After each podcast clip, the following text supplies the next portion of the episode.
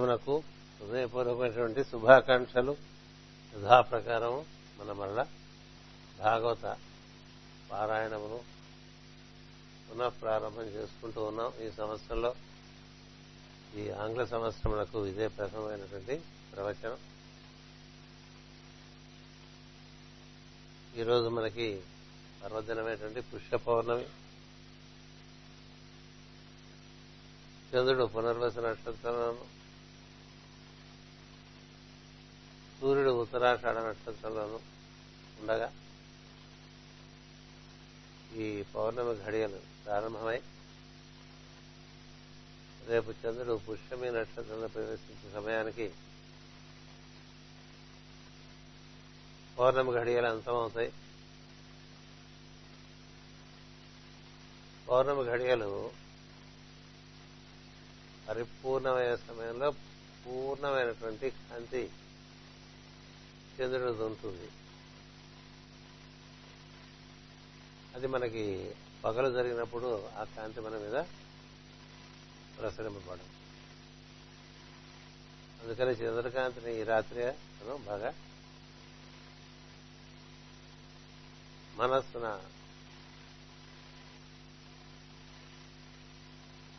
గ్రహించి దర్శించి తదనుగుణమైన అనుభూతిని పొందాలి. చంద్రకాంతి కన్నా మనసుకు ఆహ్లాదం కలిగించే కాంతి మరొకటి లేదు. సూర్యకాంతి తేజవంతంగా ఉంటుంది. చంద్రకాంతి ఆహ్లాదకరంగా ఉంటుంది.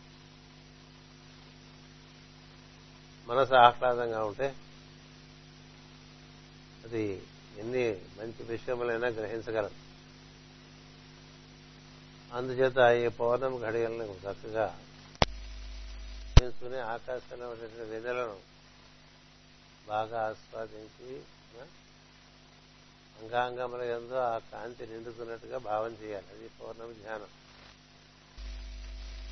నుండి మూలాధారం వరకు అన్ని ప్రధాన కాంతి అవతరిస్తున్నట్లు అక్కడ నుండి అంగాంగములలోనికి ప్రవేశిస్తున్నట్టుగా భావన చేస్తుంటే మనస్సులకు ఆహ్లాదం కలుగుతుంది. ప్రశాంతత కలుగుతుంది. అంతేకాదు ఎంత కాంతి దర్శనం లోపల చేయడానికి ప్రయత్నం చేస్తుంటే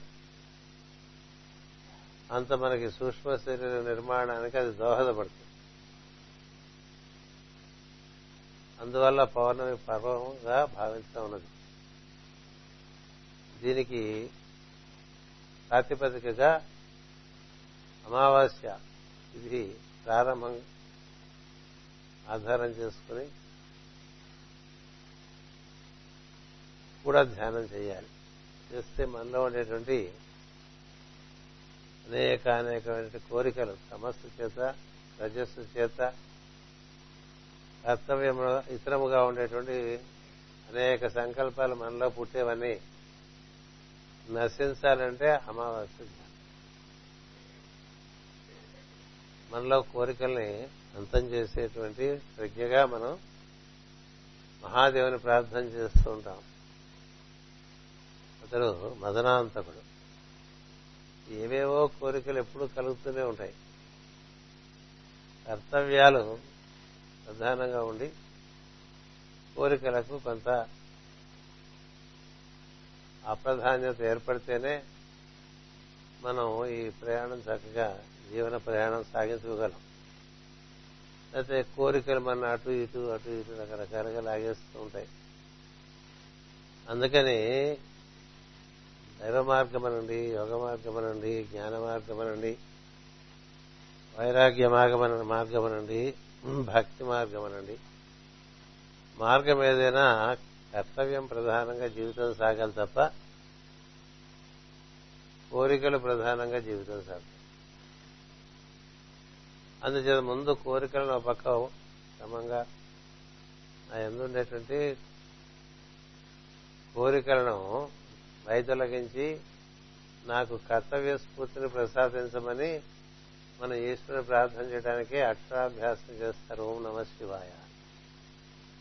ఎందుకంటే శివారాధన మనిషి క్షుణ్ణంగా కర్తవ్యంలో నిలబెట్టేటువంటి ప్రజ్ఞ కలిగినటువంటిది ఆకర్షణ వికర్షణలకు లోను కాని ప్రజ్ఞ చూపుతుంది అందుచేత అలాంటి ఒక క్రమంగా పలసనైపోతూ ఈ కామ శరీరం పలసనైపోతూ వస్తుంటే మనలో ఉండేటువంటి దివ్య శరీరం ఆవిష్కరింపడానికి అవకాశం ఉంది. అంచేత కామం అనేటువంటి నల్లటి మబ్బు చేత కప్పబడినటువంటి ఆకాశం యొక్క కాంతి మనకి ఎలా గోచరం కాదు. అలా కోరికల వెంటపడిపోతూ ఉంటే మనం రకరకాలుగా కోరికలు ఉంటాయి. ప్రతి కోరికకి భగవద్గీతలో మొట్టమొదటి ఒకటే ప్రశ్న వేసుకోమంటాడు. ఇందు నీ కర్తవ్యం ఉన్నదా లేదా? ప్రపంచం రకరకాలుగా మనం పిలుస్తూ ఉంటుంది. వాళ్ళింటో పెళ్ళని వీళ్ళింటో బారసాలని ఇంకోళ్ళింటో ఏదో ఏవో రకరకాల కుటుంబాల సంఘంలో ఉన్నప్పుడు ఎక్కడో వేలు విడిచిన బావమరి దగ్గర నుంచి అందరు పిలుస్తూనే ఉంటారు. బంధువులు పిలుస్తూనే ఉంటారు. మిత్రులు పిలుస్తూనే ఉంటారు. ఇవన్నీ మనకు నిజంగా అవసరమా? ఎంతవరకు అవసరము? అనేటువంటి విచక్షణ వాడకపోతే అలా ఊరికే సమయం కాలిపోతుంది. రకరకాలుగా సమయం కాలిపోతుంటే ఈ మనం అనుకున్నటువంటి ఈశ్వర దర్శనం మనలోనూ మన చుట్టూ ఉండే ఈశ్వర దర్శనానికి మనం దూరం అయిపోతూ ఉంటాం. అందుకని దాన్ని చాలా యుక్తంగా తగ్గించుకుంటూ రావడం అనేటువంటిది మనం కృష్ణపక్షంలో పదిహేను రోజులు అది ప్రయత్నం చేసుకుంటారు. అటు పైన శుక్లపక్షంలో కాంతి గురించినటువంటి ఆరాధన చేస్తుంది అంచేతనే మనకి పౌర్ణమికి అమ్మవారి ఆరాధన లేక విష్ణు ఆరాధన. అమావాస్యకు మహాదేవుని ఆరాధన ఇలా ఇచ్చారు. అందుచేత మనకి శుక్ల కృష్ణ పక్షములను అనుసరిస్తూ పౌర్ణిమ అమావాస్యలను రెండింటిని చక్కగా మనం అనుభవంలోకి తెచ్చుకోవడానికి ప్రయత్నం చేయటమే దర్శ పూర్ణ మాసమ మాస వ్రతము అంటారు. దర్శ పూర్ణ మాస వ్రతము.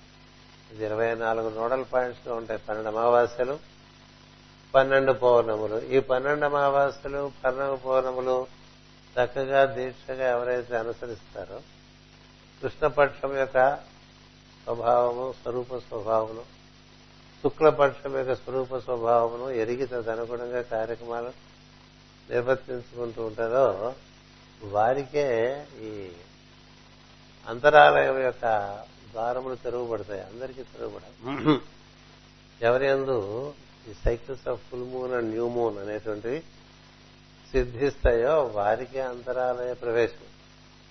అడ్డగోలుగా బతుకుతూ ఉంటే ఏదో ధ్యానాలు చేస్తూ అక్కడ తిరుగుతూ ఇక్కడ తిరుగుతూ ఏదో ఆ క్షేత్రం ఈ క్షేత్రం ఈ నది ఆ నది ఆ కొండకి తిరిగి రావటం ఈ కొండ చుట్టూ తిరగటం ఇట్లా ఏమో చేస్తూ ఉంటాం. కానీ ఇవన్నీ కూడా వాటికి ఒక పద్ధతి ఒక క్రమము లేకపోవటం వల్ల ఒక నిర్దిష్టమైన పద్ధతిలో నిర్మాణం అవ్వదు లోపల. అంచేత మనం లోపల చక్కగా ప్రజ్ఞను పునర్నిర్మాణం చేసుకోవాలి ఆ ప్రజ్ఞ ఆధారంగా ధాతువులను పునర్నిర్మాణం చేసుకోవాలి. ఓ కట్టడం లాంటిది ఎలా పడితే అలా కడితే అవదది మనకు ఒక పద్ధతి ఉంటుంది.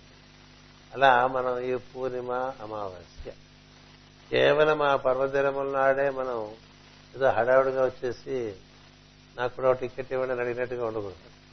దానికి ఆ అప్లికేషన్ పదిహేను రోజుల ముందు నుంచి క్రమంగా ఇప్పుడు రేపటి నుంచి మన కృష్ణపక్ష మొదలు. క్రమంగా అవసరం లేని కార్యక్రమాలు ఎంత వీలుంటే అంత తగ్గించుకుంటూ వెళ్ళాలి కదా? ఎంత తగ్గించు ఎంత వీలుంటే అంత తగ్గించుకుంటూ వెళ్తేనే అక్కర్లేని కార్యక్రమాలు. ఏవో పుడుతుంటే మనసులో కామ శరీరం ఉంది మనలో. ఈ భౌతిక శరీరాన్ని ఆనుకుని అన్నమయ శరీరం. ఆ అన్నమయ శరీరం కారణంగా మనం తిన్నదంతా కూడా చక్కగా అదే అరిగి ఒక శక్తి ఏర్పడి ఆ శక్తి దేహమందర అన్ని రకరకాల నాలుగు రకముల దేవతలు మన దేహంలో పనిచేస్తున్నారు. వాళ్ళందరికీ పుష్టి ఇస్తుంది తీసుకున్న ఆహారం. అన్నమయ కోసం దెబ్బతినడానికి ఈ అడ్డగోలు కొరుకులే కాదు. ఇంకా అక్కడి నుంచి అది జరగట్లేదు ఇది జరగట్లేదు ఇవన్నీ వస్తున్నాయి. అన్నమయ కోశం ఆనుకుని ప్రాణమయ కోశం ఈ ప్రాణమయ కోశం మనకు రుగ్మతలు కలిగించేది కామమయ శరీరం. కామమయ శరీరం. ఈ రుగ్మతలు తగ్గించాలంటే మన ఆచార వ్యవహారములు మన భాషణము వాటి ఎంత వీలుంటే అంత చక్కగా పొందిక ఏర్పాటు చేసుకుంటూ రావాలి ఒక పక్క. అప్పుడు కామ శరీరం ప్రచన పడుతుంది. కామ శరీరం ప్రచన పడితే సూక్ష్మ శరీరం మనలో వృద్ధి చెందడానికి ప్రాణం యొక్క తోడుతో అది వృద్ధి చెందుతుంది. చిన్న అన్నము అది ఇచ్చేటువంటి శక్తి మనలో ఉండే పంచప్రాణములు అవి చేసేటువంటి ప్రక్రియల వలన మనలో చక్కగా ఒక వెలుగు శరీరాన్ని ఈ శుక్లపక్షమునందు నిర్మాణం చేసుకుంటూ వెళ్ళాలి. ఇలా మనకి పూర్ణిమ వరకు ఒక కార్యక్రమం. అమ్మ పూర్ణిమ దాటిన తర్వాత అమావాస్య నుంచి ఒక కార్యక్రమం. ఇలా ఒక చక్రం అండి. ఇదే ఉత్తరాయణం దక్షిణాయనంగా కూడా చూడాలి ఉత్తరాయణం దక్షిణాయనంగా. ఇదే మనకి పగలు రాత్రి పొద్దున్న లేస్తే క్రమంగా మొదలుపెట్టి మధ్యాహ్నానికి బాగా తారస్థాయి చేరుకుంటాయి మన ఆలోచన. అక్కడి నుంచి మధ్యాహ్నం నుంచి క్రమంగా సూర్యుడు అస్తమిస్తూ ఉంటే తగ్గుకుంటూ వస్తాయి. సాయంత్రానికి మళ్ళీ నార్మల్ టెంపర్మెంట్కి రావాలి. లాగా అర్ధరాత్రి వరకు ఏవో కార్యక్రమాలు చేసుకుంటూ ప్రాతకాలము విస్మరించి బతికితే మనకి ప్రకృతి అందించేటువంటి సహకారం లభించదు. అందువల్ల ఈ పౌర్ణిమ ధ్యానములు అనేటువంటిది ఒకటి ఏర్పాటు చేసుకున్నాం. అది కూడా కేవలం పౌర్ణమి మనకి వెలుగు మీద ఉన్నటువంటి వ్యామోహం చేత పౌర్ణమ ధ్యానములు పెట్టుకున్నా మరి అమావాస్య ధ్యానములు చేస్తున్నారా? అమావాస్య ధ్యానములు చేయక పౌర్ణమి ధ్యానం చేస్తే ఉపయోగం అమావాస్యకి కామ శరీరాన్ని పలసర చేసుకుంటూ పౌర్ణిమకి వెలుగు శరీరాన్ని పెంచుకుంటూ ఉంటాం అనేటువంటిది శాస్త్రీయమైనటువంటి మార్గం. అంతేత ఇక్కడ పౌర్ణిమ ధ్యానములు నిర్వర్తిస్తున్నాం. అమావాస్య ధ్యానంలో మీరు తిరిగి చూసుకుని మీరు ఇంట్లో నిర్వర్తిస్తారు. ఏం చేద్దంటే కొన్ని మీరు చేస్తే కొన్ని సామూహికంగా చేస్తే మనకి సిద్ధి బాగుంటుంది. మాటి మాటికి ఇక్కడ రమ్మంటానికి మనసొప్పం కారణం ఏంటంటే ప్రతివారు మా ఈ అర్ధమాసం చుట్టూ ఇప్పటికే వారానికి నాలుగు సార్లు ఐదు సార్లు వస్తూ ఉంటారు. అవన్నీ లెక్క వేస్తే చాలా పెద్ద బడ్జెట్ కనిపిస్తుంది. అందుచేత అమావాస్య ధ్యానాలు తప్పకుండా ఇంట్లో చేసుకోండి. లేదు ఇక్కడ చేసుకోవడం మీ సందర్భం సంసిద్ధిలో ఉంటే నాకే అభ్యంతరం లేదు నేనేమి పైనుంచి కింద దిగి వచ్చి కళ్ళు మూసుకుంటా అని చేత అదొకటి గుర్తు పెట్టుకోండి నక్షత్రము దాని యొక్క ప్రభావం పునర్వసు మళ్ళీ మన మళ్ళీ మనలోకి దిగి వస్తానని చెప్పేటువంటి వాగ్దానం చేసే నక్షత్రం పునర్వసు అందుకనే పునర్వసులో పుట్టిన రాముడు మళ్ళీ వస్తానని చెప్పేటే లెక్క. అందువల్ల మనకి కృష్ణావతారం. అలాగే మనకి పునర్వసలో మొదలుపెట్టే కార్యక్రమాలు శుభ కార్యక్రమాలు మళ్ళీ మళ్ళీ మళ్ళీ మళ్ళీ మళ్ళీ మళ్ళీ నిర్వర్తించిన శక్తి వస్తుంది. అలా చేస్తుంటే పునర్వసు తర్వాత పుష్యమిలో కాంతివంతం అవుతాం. పుష్యం అంటే ఒక అద్భుతమైన దేవతా సర్పము పైన ఉండేటువంటి అలా కాంతివంతమైనటువంటి మణి. పుష్యమి. చంద్ర విభాగ దళికస్థల శోభిత అమ్మవారిని మనం. అలాంటి కాంతి మనలో ఏర్పడేటువంటి మాసం.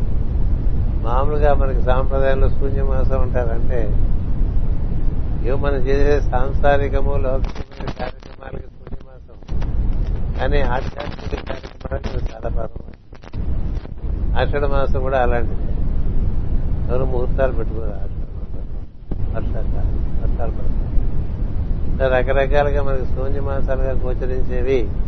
ఏదో మన బయట కార్యక్రమంలో వరవడికి ఉండేటువంటి పరిస్థితి తప్ప లోపల కార్యక్రమాలకు అన్ని గుర్తు పెట్టుకుని ఆ విధంగా నిర్వర్తించుకోండి. మరొక ముఖ్య విషయం మన మన గురు పూజలో ఈ ప్రవచన భాగవతం అది అలా పెట్టే పేరు ఎందుకంటే పోతన గారు ఇచ్చినటువంటి తెలుగు భాగవతంలో మాస్టర్ గారు రహస్య ప్రకాశం ఇచ్చారు. దాన్ని మనం ప్రవచనాలుగా చెప్పుకుంటూ ఉంటే వాటి ఎందుకు స్ఫూర్తి చెంది ఒక స్త్రీ సంఘము వాటిని చక్కగా రచింపజేసి అందరికీ అందుబాటులో తీసుకొస్తుంటే ఒక ఒక ఒక స్కంధమునకు దాదాపు ఇంత పుస్తకం వచ్చింది. అంత పుస్తకం అందరూ అందుకున్నారు. అందుకోవటం చేత అది మళ్ళీ ముద్రణ లేక అందుబాటులో లేకపోతే మరి ఒక ముద్రణ చేశారు. రెండవ ముద్రణ వచ్చిన దానికి ప్రథమ స్కంధానికి ద్వితీయ స్కంధము ముద్రణ చేశారు తృతీయ స్కంధము ముద్రణ చేశారు. ఒక వాల్యంగా ఉండేది చాలా బరువుగా ఉందని ఇప్పుడు రెండు వాల్యూలుగా తెచ్చారు. ద్వితీయ స్కంధం రెండు వాల్యూమ్స్లో ఉంటుంది తృతీయ స్కంధం మూడు వాల్యూమ్స్లో ఉంటుంది. చతుర్థ స్కంధం వారు ప్రయత్నం చేస్తున్నారు అది నాలుగు వాల్యూమ్స్లో వస్తుంది. ఇది చాలా బృహత్తరమైనటువంటి ఒక కార్యము. ఒక స్త్రీ సంఘము కేవలము భగవద్భక్తి ఆధారంగా దీన్ని వారంతట వారుగా నిర్వర్తిస్తున్నారు. వారికి సహకరించడం మన బాధ్యతని అనిపించి ఆ స్కంధం లేక ముద్రణకి యథోచితంగా సహాయం చేస్తూ ఉన్నాం. మొన్న మనకి హైదరాబాద్లో జరిగిన గురు పూర్ణిమలో మూడో స్కంధాన్ని ఆవిష్కరించి అన్ని స్కంధములు అక్కడ కౌంటర్లో పెట్టి ఇవి అమూల్యమైన పుస్తకాలు మీకు తోచిన ధర ఇచ్చి అవి మీరు పట్టుకెళ్ళొచ్చు అని చెప్తే దాని ముప్పై రూపాయలు ఇరవై రూపాయలు ఇచ్చిన వాడు ఉన్నారు. ఒక్కొక్క పుస్తకం అది రెండు పుస్తకములు కలిపితే అది పన్నెండు వందలు అవుతాయి. అది అప్పుడు ఒక బుక్గా ఉండేది. పన్నెండు వందల చొప్పున ఆరు మూడు ఆరు పుస్తకాలు. పన్నెండు ఆరు డెబ్బై రెండు ఏడు వేల రెండు వందల రూపాయలు. ఖరీదు చేసే పుస్తకాలు ఇవి అమూల్యం మీరు తీసుకోండి అంటే మన వారు మరి దౌర్భాగ్యవశమో ఏమిటో తెలియదు మనకి. అందరూ యాభైలు ముప్పైలు ఇచ్చేసి పట్టుకున్నారు. పట్టుకుపోతే నేను ఆవిడ పాపం కొంత మనసు బాధపడింది అన్నాను అంతా భగవత్ సంకల్పంగా భావించండి. మరల మన పుస్తకాలు వేయడానికి అదే వస్తుంది ధనం అని చెప్పడం జరిగింది. అలాగే ఆ మనకి గురు పూర్ణిమ సందర్భంగా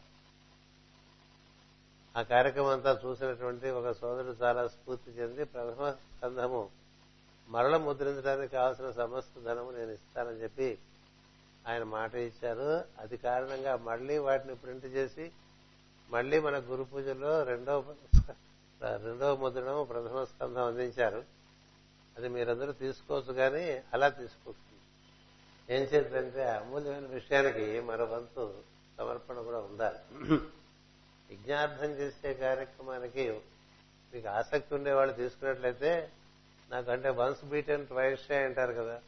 మన వారి గురించి కొంత అవగాహన అవడం చేత దాని ధరమాట ఎట్లా ఉన్నా అది పన్నెండు వందల రూపాయలు రెండు వాల్యూమ్స్ అవుతున్నప్పటికీ వెయ్యి రూపాయలు ధర పెట్టదు అది మీరు తీసుకోవచ్చు. ఆసక్తి ఉండేటువంటి వారికి ఇక్కడ ముందు కొన్ని వాల్యూమ్స్ బయటపెట్టి తొమ్మిది వాల్యూమ్స్ ఉన్నాయి మన దగ్గర. ఆ తొమ్మిది మీకు అవకాశం బట్టి తీసుకోవచ్చు. అది దాన్ని తీసుకుందాం అని అనుకునే వారు ఇప్పుడు ప్రస్తుతం జేబులో డబ్బులు లేకపోయినా సాందీప్కి చెప్పి పేరును టెలిఫోన్ నెంబర్ ఇచ్చేసి రెండు వాల్యూమ్స్ తీసుకెళ్ళి. అలాగే ఇంకొకటి పక్కన పెట్టాము. ఒక ముప్పై రెండు బొమ్మలు కొడనాడు పర్వతము దుర్గ పర్వతం అంటాం అగస్త్యుని ఆశ్రమం అందులో ఉందంటాం. అని చేత అలాంటి ఆ చిత్రమును చక్కగా అన్ని రంగులలో ఆకాశము భూమి నిండుకున్న సందర్భంలో మన బెంగళూరు సోదర బృందం వారు దానికి వచ్చి ఫోటో తీశారు. దాన్ని చక్కగా ఒక ఫ్రేమ్ కట్టించి మొన్న మనకేం జరిగింది? డిసెంబర్ కాలం జరిగినప్పుడు అందరికీ పంచారు. అవే మళ్ళీ నేను మన పాశ్చాత్య సోదర బృందములకు కూడా వారికి తరగతులు నిర్వర్తించిన తర్వాత వారికి పంచడం జరిగింది. మీలో అవి బెంగళూరు రాని వారు లేక అవి మీ దగ్గర లేని వారు అందరూ వాటిని ఉచితంగా తీసుకో. ఏం చేద్దంటే ఆ విధంగా దాన్ని ఏర్పాటు చేయడం జరిగింది. కుటుంబానికి ఒకటి తీసుకోండి. తీసుకుంటే ఆ ముప్పై రెండు చెల్లుబాటు అయిపోతాయి. అవి తొమ్మిది వాల్యూమ్స్ ఉన్నాయి. అవి మీ మీ యొక్క ఆసక్తిని బట్టి మీరు అవి తీసుకుంట్లో పెట్టుకోవచ్చు. మామూలుగా భారతము భాగవతము భగవద్గీత రామాయణము ఇలాంటి పుస్తకములు ఇంట్లో పూజ్య స్థానాన్ని అలంకరి అలంకరించి ఉండాలి. ఎందుచేతనంటే అవి సజీవమైనటువంటి గ్రంథములు తప్ప ఏదో కాగితము దాని మీద ప్రింట్ కాదు. అందుచేత శ్రద్ధాభక్తులు కలిగిన వాళ్ళు దానిని అందుకోవచ్చు ఇది మనకి ఈ రోజున ఒక ఈ రోజు ప్రవచనాన్ని ముందు పరిచయ వాక్యాలుగా తీసుకోండి. అని చేత అటు పైన మన పృథు చక్రవర్తికి సనత్ కుమారుడు తెలుపుతున్నటువంటి సాధనా విధానమును మళ్ళీ వెనక్కి వెళ్ళకుండా ముందుకు వెళ్తూ చెప్తాను ఎందుకంటే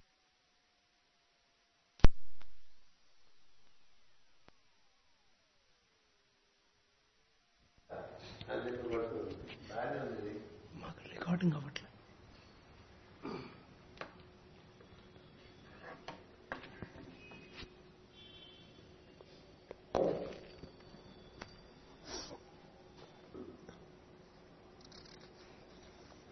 కిందటిసారి మనం తరగతిలో భగవద్ దర్శనము దినచర్య యొగుట అనే విషయం గురించి మాట్లాడుతాం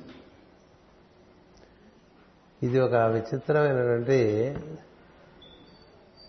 అతి సామాన్యమైనటువంటి సాధన విధానం. మామూలుగా మన దినచర్యలో దైవాన్ని చూస్తూ ఉంటే ఇక ప్రత్యేకించి పూజలు ఆరాధనలు అభిషేకాలు హోమాలు యజ్ఞాలు యాగాలు ఇలాంటి వాటితో అవసరమే లేదు. వాటన్నిటి ద్వారా ద్వారా దేంతో అనుసంధానం చెందుతాం అనుకుంటున్నామో దాంతోనే సరాసరి దినచర్యలో కనబడుతున్న వారందరితో అనుసంధానం చెందుతున్నాం అనుకోండి. అందరిలో ఉండేటువంటి ఈశ్వరునితో అందరిలో ఉండేటువంటి ఈశ్వరునితో అనుసంధానం చెందుతూ ఉంటే పొద్దున్న లేచిన దగ్గర నుంచి అతన్నే చూస్తూ ఉంటాం అతన్నే వింటూ ఉంటాం. కదా? అతన్నే సేవించుకుంటూ ఉంటాం. అంటే ఒకరినొకరు చూచినప్పుడు వారి ఎందు మూలముగా ఉన్నటువంటిది అందరి మూలము ఈశ్వరుడే. ఈశ్వరుడు ఆధారంగానే మనం ఉన్నాం. ఈశ్వరుడు ఆధారంగానే ప్రాణం ఉన్నది ప్రాణస్పందనలు ఉన్నాయి. ఈశ్వరుడు ఆధారంగానే మన ఎరుక ఉద్భవించి రాత్రి నిద్ర వరకు పనిచేసి మళ్ళీ ఆయనలోకి వెళ్ళిపోతూ ఉంటుంది. అందుకని మనలో ఏదయ్యా ఫౌండేషన్ స్టోన్ అంటాం చూసారా? ముహూర్తం పెట్టి వేసుకుంటూ ఉంటాం ఈశాన్యంలో అట్లా మనలో ఫౌండేషన్ మనందరికీ ఈశ్వరుడే. అతను ఉండటమే మనం ఉండటంగా ఉంటుంది. అందుకనే in his name we live అని రాసుకున్నాం. అతను ఉండటమే మనం ఉండటం. అతని నుంచి ఉద్భవించిన ఎరుకే మనకి ఎరుకగా తరసిల్లుతూ ఉంటుంది. ఆ ఎరుక ఆధారంగా కార్యక్రమాలు చేస్తాం. అతని నుంచి ఆ ఎరుక నుంచి వచ్చేటువంటిదే ప్రాణస్పందన. ఆ ప్రాణస్పందనకు కానీ ఆ ఎరుకకు కానీ మూలం ఈశ్వరుడే. అంతేకాదు ఆ ప్రాణము ఆ చైతన్యము కలిగి ఈ శరీరం కలిపి ఈ శరీరాన్ని అంతా అల్లి దీని నుంచి అనేక అనేక సౌకర్యములు మనకు కల్పించినాయి కాబట్టి మొత్తానికంతటికీ ఎవరు మూలమో వాడు అన్ని జీవుల హృదయమందు ఉన్నాడు అనేటువంటిది ఒక సత్యం. అందుచేత ఎవరిని ఎవరు చూచినా ముందు ఈశ్వర దర్శనం చేయడం మొదలుపెట్టారు. తెలిసిన వారిని చూసినా ఈశ్వర దర్శనమే తెలియని వారిని చూసినా ఈశ్వర దర్శనమే ప్రాణికోటి సమస్తమునందు ఈశ్వర దర్శనమే. ఇదే భాగవతమందు ప్రతిపాదింపబడినది. ఇదే భగవద్గీత ఎందు ప్రతిపాదింపబడినది. అన్నిట్లోనూ అదే ఉంది. అన్నిట్లోనూ అదే ఉన్నప్పుడు అంటే దేనైనా దాని మూలంలోకి వెళ్తే చివరికి కనిపించేటువంటిది ఈ ఈశ్వర ప్రజ్ఞ. అందుచేత అలాంటి ప్రజ్ఞను సరాసరి ఉదయం లేచి దగ్గర నుంచి మనం చేసేటువంటి కార్యక్రమాల్లో అదే ఇదిగా ఉన్నదని దర్శనం చేయటం. అది ఉపనిషత్తులు చెప్పినటువంటి పెద్ద రహస్యం. నువ్వు పొద్దునే లేవగానే మనం ఏం చేస్తామండి? లేచి కూర్చుంటాం. కదా నేను లేచాను అనుకుంటావు నువ్వు లేవలా? నువ్వు లేపబడ్డావు. లేపబడ్డావు. లేపబడ్డావు కాబట్టి నువ్వు ఉన్నావని నీకు తెలుస్తావు. లేకపోతే నువ్వు ఉన్నావని కూడా నీకు తెలియదు. ఉన్నావు కానీ ఉన్నావని తెలియదు కదా? ఈ తెలిపి కలగటం అనేటువంటిది ఎక్కడి నుంచి కలిగింది? ఈశ్వరుడు. తెలివి కలంగానే ఏమనుకుంటాం? దంతధావనం చేద్దాం అనుకుంటాం కదా? ఆ దంతధావనానికి మనం వాడేటువంటి పనిముట్లు ఏమో ఉంటాయే? అవి కూడా అదే. అలా భావం చేయాలి. టూత్ పేస్ట్ చూసామనుకోండి అదే టూత్ పేస్ట్ అదే టూత్ బ్రష్ అదే నీలో దంతధావనములకు సంబంధించిన జ్ఞానంగా కూడా ఉంది. అట్లా దంతధావనం కార్యక్రమం దినచర్యలో ఇలా ఈశ్వర దర్శనం చేయొచ్చు. అటుపైన భార్య భర్తను చుట్టూ నన్ను చంపేస్తున్నారా మీరు ఏనాడు ఇది ఎప్పటికీ ఇప్పుడు మూడేళ్ళు అయింది ఇది సెట్ కదా. ఏదో రకరకాలు పెడుతూ ఉంటారు ముందు చూడడం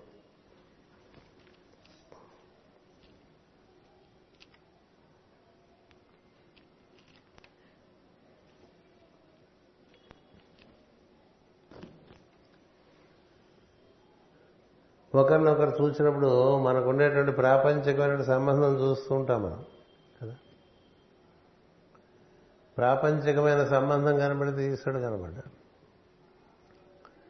అంటే భార్యగా కనిపిస్తే లేవగానే పురుషుడికి అలాగే భర్తగా కనిపిస్తే స్త్రీకి అలా ఉన్నది ఈశ్వరుడే అని గుర్తొస్తుందా? అలా గుర్తొస్తే ఈ ఈ తంతంత ఏమక్కర్లేదండి. ఏమక్కర్లేదు. ఇది ఊరికే మనం పెంచుకుని తంతులో పడి కొట్టుకుపోతూ ఉంటాం. అందులో ఉన్నంతసేపు కూడా ఎంత ఉంటుందో ఎంత ఉండదో తెలియదు మిగతా ఆవిడ మామూలుగానే ఉంటాం కదా? పూజ అవకముందు పూజ అయిన తర్వాత మళ్ళీ మామూలుగానే ఉంటాం మనం అదే విధంగా మాట్లాడతాం అదే విధంగా ప్రవర్తిస్తూ ఉంటాం.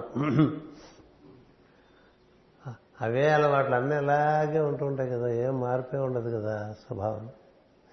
ఎందుచేత ఎన్ని పూజలు చేశారు ఎన్ని వ్రతాలు చేశారు ఎన్ని తీర్థయాత్రలు దర్శనం చేశారు?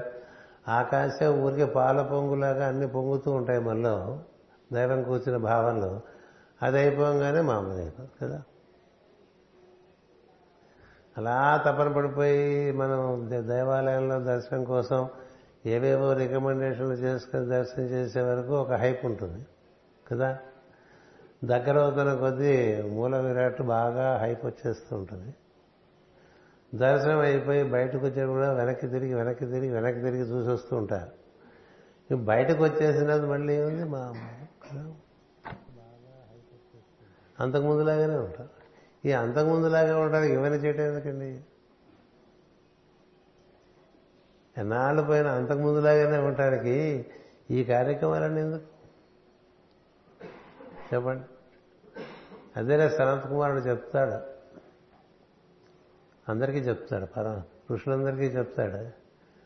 కనపడుతున్న దాంట్లో దైవాన్ని చూసి వినపడుతున్న దాంట్లో దైవాన్ని చూసి ఆ కనపడుతున్న దానికి ఏదో సేవ చేసుకుంటే సుఖపడిపోతారు ఇన్ని ఆచారాలు ఇన్ని మతాలు ఇన్ని సాంప్రదాయాలు ఇన్ని టెక్నికాలిటీసు ఇంత అనుదాత ఉదాత స్వరములతో ఉచ్చారణములు కిందకి పీకి పైకి పీకి ఇవన్నీ ఏం ఉండవురా హాయిగా ఉండొచ్చు.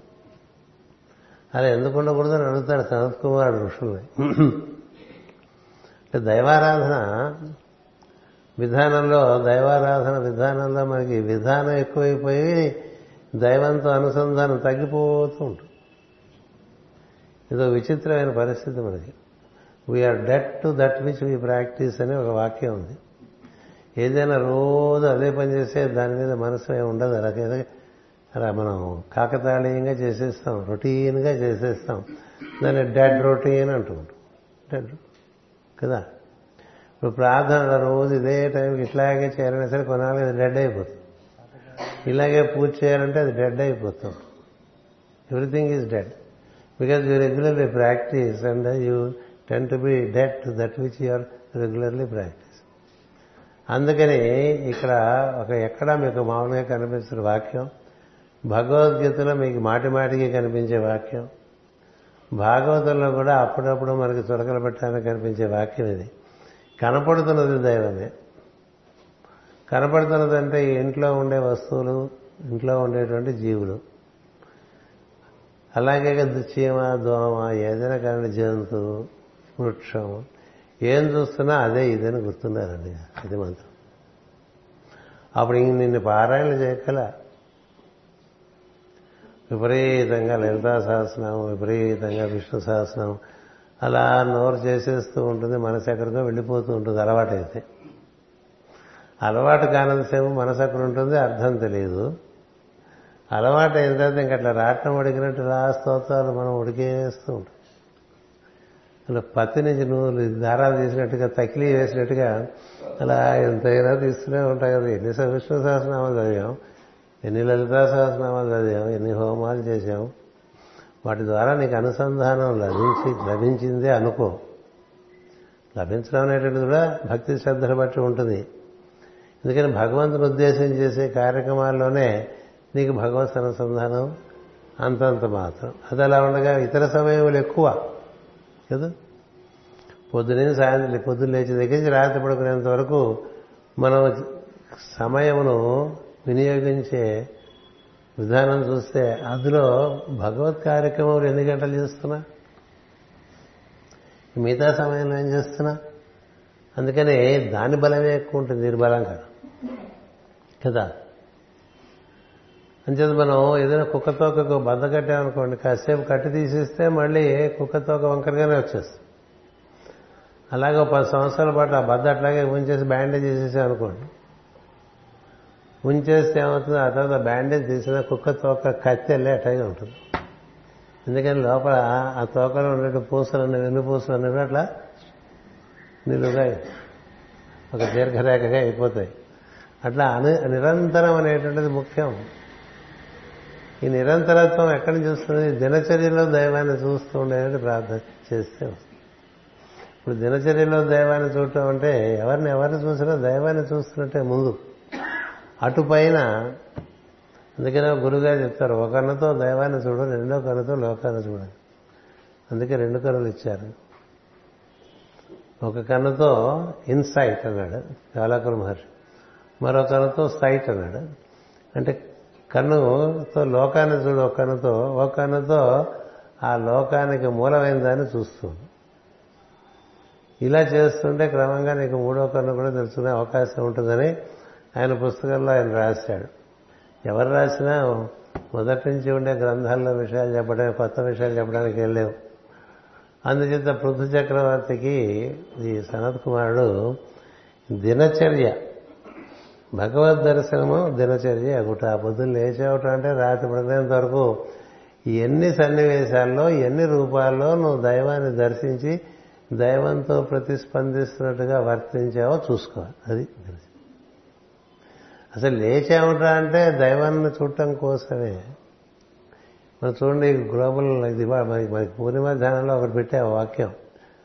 మనం లేచి పనిచేయటం అంటే దైవం కోసం అనే వాక్యం పెట్టలే to work for the lord అంచేత మనం దైవంతో కూడి ఉండటం అంటే ఎప్పుడు కూడి ఉండటం అంటే ఎప్పుడు మన పరిసరాల్లో ఉండేదంతా కూడా దైవమే ఇట్లా ఉన్నాడని చూడాలి.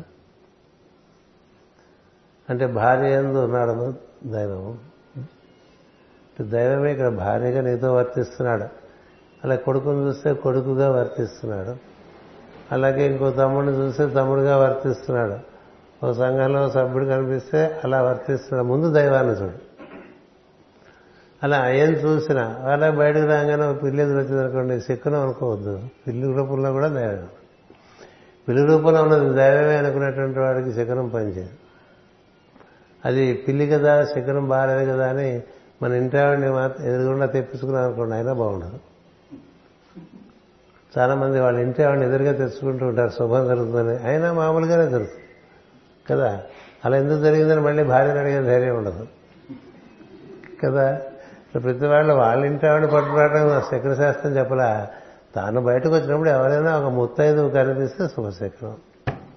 నువ్వు ఆర్గనైజ్ చేసుకుని అరేంజ్ చేసుకుని నీ ఇంటి ఆవిడనే నువ్వు ఇంటి ముందుగా తెప్పించుకోవడం లేకపోతే పక్కింటి ఆవిడని బయటకు వెళ్ళేప్పుడు మా ఇంటి ముందుగా వస్తుండడం చెప్పడం ఇలా ఏర్పాటు చేసుకోకూడదు. సహజంగా ప్రకృతిలో జరిగేదాన్ని బట్టి నీకు సందేశాలు అందుతూ ఉంటాయి నువ్వు మేనేజ్ చేస్తే నీ సందేశం మిస్ అవుతావు. అందుచేత ఆ విధంగా కనబడుతున్నది దైవము. వచ్చినవాడే నారాయణుడు అన్నాడు కదా? వచ్చినవాడే నారాయణుడు. అలాగే ఇలా చూడటానికి ఒక ప్రయత్నం నిత్యం జరగాలండి అది భాగవత మార్గం.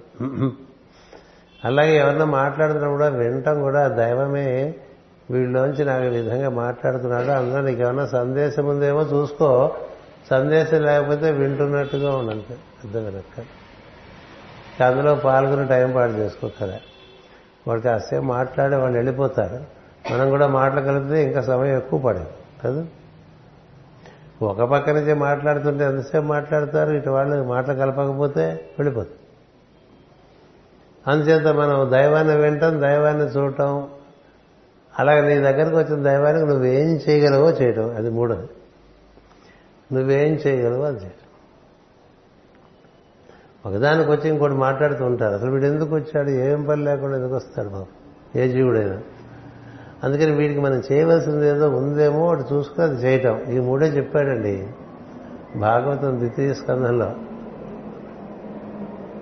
ఏది? అంతటా వ్యాప్తి చెందిన దైవాన్ని విష్ణువు అంటారండి. అది గుర్తుపెట్టుకోండి. విష్ణువు అనగానే మనం పెట్టుకున్న రూపాలు మనసులోకి రానివ్వకండి. విష్ణువు అంటే కనబడుతున్న విశ్వరూపంలో ఉన్నటువంటి విశ్వరూపంగా ఉన్నటువంటి అన్ని రూపాలు విష్ణువే. ఇది పాశ్చాత్యులైనా ప్రాగ్దేశీయులైనా జంతువులైనా వృక్షాలైనా పశుపక్షాదులైనా ఏవో కీటకాలైనా ఏవైనా కానీ కనబడుతున్నది విష్ణు అది ఆరాధన. అది విష్ణు ఉపాసన అంటే అంచేత కనపడుతున్నది విష్ణువు వినపడుతున్నది విష్ణువు వినపడుతున్నది వాసుదేవుడు. వారికి నువ్వు నిర్మ సేవ ఏం చేయాలో వీడికి నేనేమి చేయగలను అనేది గుర్తుండాలి. వీరి నుంచి నేనేమి పొందగలను గుర్తుంటాం లౌక్యం. వీరికి నేనేమి చేయగలను అనేటువంటిది అలౌక్యం. అలా ఉందనుకోండి అప్పుడు నీకు అన్నిట్లోనూ క్రమంగా కనబట్టం మొదలు పెడతాడు దైవం ప్రహ్లాదుడు కదా అదే. ప్రహ్లాదుడు కదా. మనకి నానుడిగా వస్తున్న కదా మాకు చిన్నప్పుడు టెక్స్ట్ బుక్లో ఇచ్చారు. భాగవతంలో లేదు అది. గురువు గారి ఆశ్రమంలో ప్రహ్లాదుడికి మిగతా విద్యార్థులకి అందరికీ అందరికీ తల కొబ్బరికాయ ఇచ్చి ఎవరు లేని చోట ఇది కొట్టేసాడు రా చెప్తాడు గురుగారు కొట్టేసామంటే అందరూ వెళ్ళారు. చుట్టూ అంతా ఆశ్రమం అంటే చుట్టూ అంతా అడవే ఉంటుంది. వెళ్తే సరే ఏవో జంతువులు జంతువులు తిరుగుతుంటాయి అవి లేని చోట చూసుకున్నారు. వృక్షాలు కనబడ్డాయి అవి లేని చోట చూసుకున్నారు. అలా కొండెక్కేశారు. బుద్ధిగా ఏమీ లేని చోట చాలా మంది కొబ్బరికాయలు కుట్టి వచ్చేసారు వచ్చేస్తే ప్రహ్లాదుడు రాలేదు. రాకపోతే ప్రహ్లాదుడి కోసం వెతుక్కుంటూ వెళ్ళారు. ఏదైనా వెతికిపోయేటో చూడండి అని. చూస్తే అట్లా ఇంకా వెతుకుతూనే ఉన్నాడు. ఎవరు లేని చోటది ఎవరు లేని చోట ఎట్లా ఉంటుంది? భూమి ఉంది ఆకాశం. లేదు భూమి కనపడుతోంది. ఆకాశం కనపడుతోంది. సూర్యుడు కనిపిస్తున్నారు చీకటి పడితే నక్షత్రాలు చంద్రుడు కూడా కనిపిస్తారు. అలా తిరుగుతున్నాడండి. ఎక్కడ ఎవరు లేని చోట కనపడలేదుట. అందుకని కొబ్బరికాయ కొట్టలేమని చెప్పేశాడు ఆయన. అది దైవం లేని చోటు లేదు. దైవం లేని చోటు లేదు. ఇందుగలడు అందులేడని సందేహం వలదు అని పద్యం ధాటిగా చదవటం కాదు. గొప్పగా పద్యాలు చదవటం కాదు ఆ భావం మనలో స్థిరపడాలని.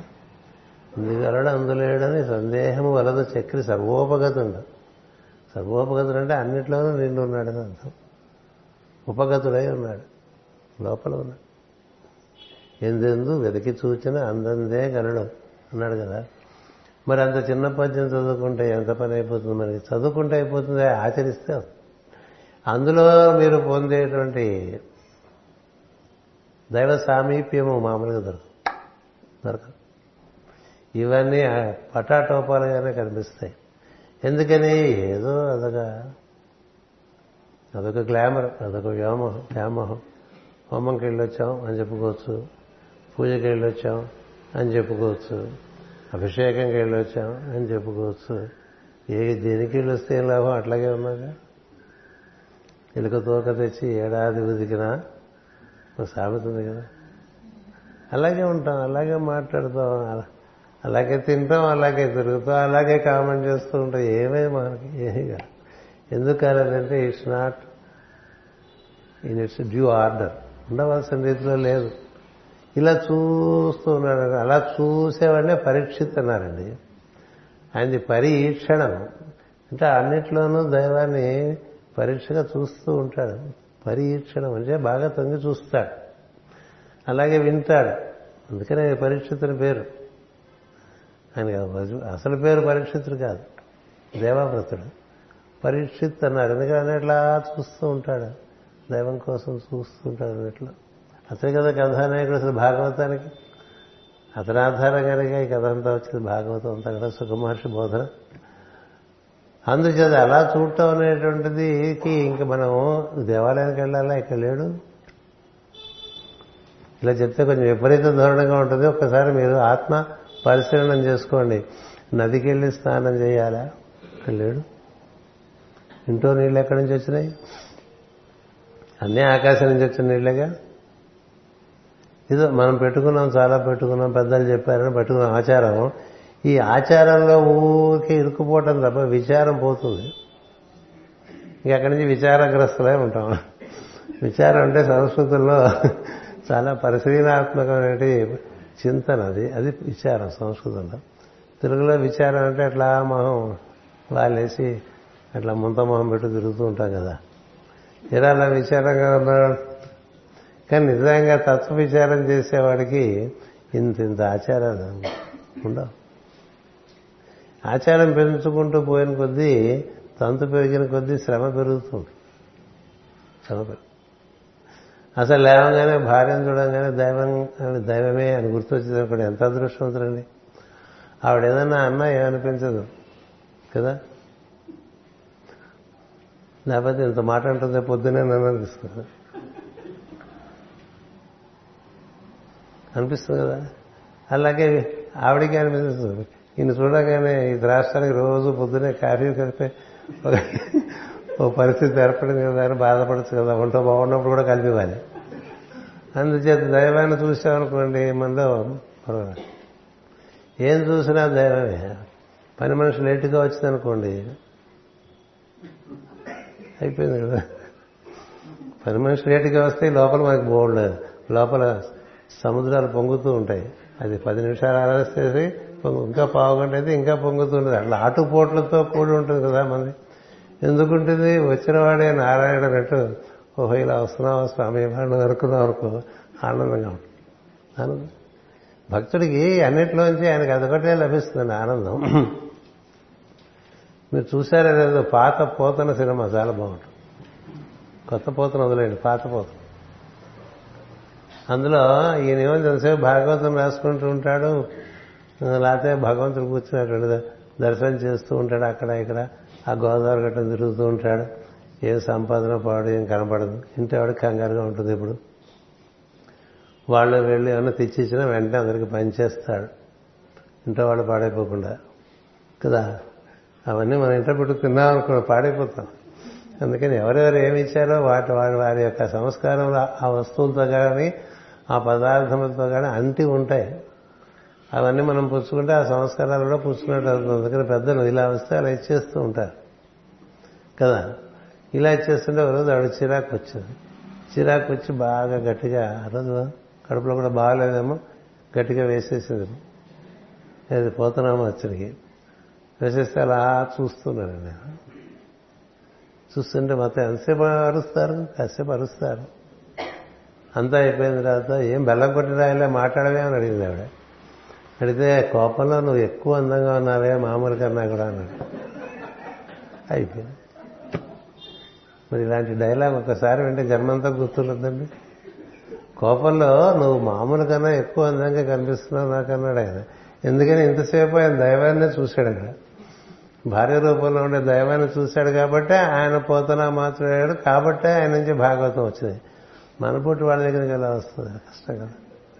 దేంట్లో అయినా దేంట్లో అయినా దాన్నే చూడటం అనేటువంటిది అదే ఇది అదే ఇది అనేటువంటిది శాశ్వతంగా మనలో అలా నర నరాల్లోకి కణకణాల్లోకి ఇంకాలండి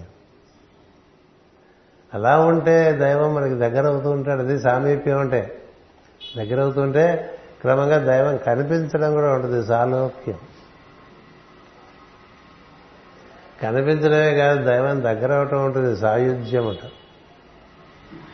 సాయుధ్యం అంటే కలిసిపోవటం. నీలో ఈశ్వరుడు అతనిలో ఈశ్వరుడు ఇద్దరు ఒకటైపోతుంటే నువ్వు కూడా వాళ్ళతో పాటు త్రీ ఇన్ వన్ అయిపోతావు. అప్పుడు నీకు ఆనందం విపరీతంగా ఉంటుంది. ఆ తర్వాత అదే అయిపోతూ ఉంటావు మధ్య మధ్యలో సారూప్యం. ఇట్లా నాలుగు స్థితులు సరాసరి లభింపజేస్తుంది. ఇట్లా దినచర్య ఎందు దైవమును దర్శించుట అనేది. అంత మాత్రం చేస్తే ఇప్పుడు పూజలో అవి మానేయమని నేను చెప్పట్లేదు. అందులో కూడా అదే ఉందని చూడాలి. మనకు తెచ్చుకున్న గంటలో కూడా అదే ఉంది. పూజ సామాగ్రి ఎందు కూడా దైవం ఉన్నాడు. కేవలం పెట్టుకున్న ప్రతిమే కాదు. తమలపాకులందు దైవం ఉన్నాడు. పసుపు కుంకుమల ఎందు దైవం ఉన్నాడు. పంచపాత్ర ఎందు దైవం ఉన్నాడు. ఉద్ధరణ ఎందు దైవం ఉన్నాడు. ప్రతిమ ఎందు దైవం ఉన్నాడు. ఉచ్చారణ ఎందు దైవము కంఠధ్వనిగా ఉన్నాడు. ఇట్లా అన్నిటి ఎందు దైవమే ఉన్నాడు అని చూస్తుండేటువంటి వాడికి క్రమంగా దైవమే మిగులుతాడు ఇంకేం మిగలదు. మన మీరు గురు పూజలో ఒక ఆమె మాట్లాడింది జర్మన్ యువతి డోర్లే ప్లైస్నర్ అని. ఆమె ఈ ప్రవచనములన్నీ లేఖనం చేస్తూ ఉంటుంది. ఇప్పటి నుంచి కాదు ఇప్పుడు ముప్పై నుంచి చేస్తుంది. ఎన్ని పుస్తకాలు ఆమె వల్ల జర్మనీ దేశంలో వచ్చినాయో మనం చెప్పలేం. ఈ ప్రవచనాలన్నీ లేఖనం చేసి ఆ లేఖనాన్ని సరిదిద్ది అవన్నీ పుస్తకాలుగా పట్టుకొస్తూ ఉంటే ఆవిడ అనుభూతి చెప్పింది మన క్రమంగా ఈ ఈ కార్యక్రమంలో ఉన్నప్పుడు నేను నాకు ఆ చెప్పబడినటువంటి విజ్ఞానము మాస్టర్ గారు నేను తప్ప పరిసరాలు ఏం కనపడవు ట్రైన్లో వెళ్తున్నా కూడా ఇంకేం కనపడే మూడే ఉంటాయి నాకని చెప్పింది. అంత గొప్ప విషయం. ఎంచేత నీకు చేస్తున్న పనిలోంచే నీకు దైవ దర్శనం. అందుకని ఇది వదిలేసి ఇంకేటేదో దైవ దర్శనం కోసం చేయాల్సిందేం లేదు. ఇది వదిలేసి ఇంకోటి చేయడంలో దైవ దర్శనం లేదు. ఉన్నదాంట్లోనే దైవాన్ని చూడాల్సి ఎక్కడుంటే అక్కడే దైవాన్ని చూడచ్చు. ఎక్కడుంటే అక్కడే దైవాన్ని చూడచ్చు. శివపురాణంలో అలాంటి కథలే ఉంటాయి నేను ఎక్కడికో వెళ్ళి దైవాన్ని చూడక్కల ఇప్పుడు ఇక్కడ ప్రత్యక్షంగా నీ లోపల నీ బయట కనిపిస్తున్నదంతా దైవమే. ఇలాంటి మార్గం పట్టుకున్నారనుకోండి ఇవాళ మనం పూజ చేసి నైవేద్యం పెట్టలేదే అన్న బాధ కదా? ఈ ఉపవాసాలు చేసే బాధ లేదు. ఏవో దీక్షలు పట్టే బాధ లేదు. లేకపోతే వీటికి ప్రత్యేకంగా ఇలాంటి డ్రెస్ వేసుకోవాలనే బాధ లేదు. ఉన్నవాళ్ళు ఉన్నట్టుగా దైవంతో అనుసంధానం చెందటమేనండి. అది దినచర్య అంటే ఏముందండి? చాలా రొటీన్గా ఉంటుంది కదండి. రొటీన్లో దైవం లేడా? ఉన్నాడు? పైగా ఇందులో ఒక అదృష్టం ఏంటంటే రొటీన్లో దైవాన్ని చూసేవాడికి వీడు భక్తుడిగా ప్రపంచానికి అస్సలు తెలిసే అవకాశం ఉండదు. అది చాలా పెద్ద సౌలభ్యం. ఊరికే బయట మనం పబ్లిసిటీ కావాలనుకున్న వాడికి తప్ప నీకు దైవానికి మధ్య ఉండేటువంటి అనుసంధానం ఇంకోటి ఎవడికి తెలియాలి? ఎవడికి తెలియాలి?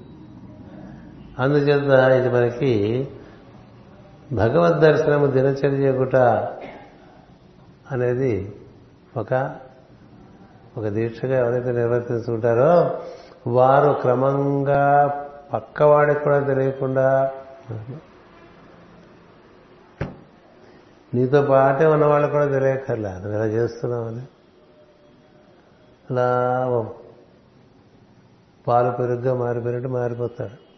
ఎందుకు మారిపోతాడు? తోడు పెట్టుకున్నాడు కాబట్టి. తోడంటే ఏంటి? ప్రతినిత్యం. అది తీసేస్తే మళ్ళీ పాలు పెరుగవు కదా. అవ్వ కదా. తీసేస్తే అయిపోతుంది పెరుగవటం. వేస్తే ఉంటుంది. వేసి తీసి వేసి తీస్తే పాడైపోతుంది. కదా?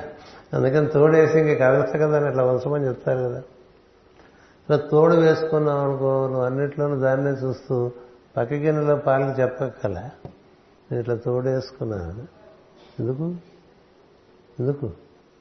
అలా నిజమైనటువంటి భక్తులు లోపల మార్పు చెందుతూ ఉంటారు. బయటికి ఏం తెలియదు బాగా పండేసరికి వారిలో ఉండేటువంటి పరిమళం సుగంధము అలా వ్యాప్తి చెందుతుంది. వ్యాప్తి చెందు కాయ పండినప్పుడు దాని ప్రభావం పరిసరాల మీద ఉండదు.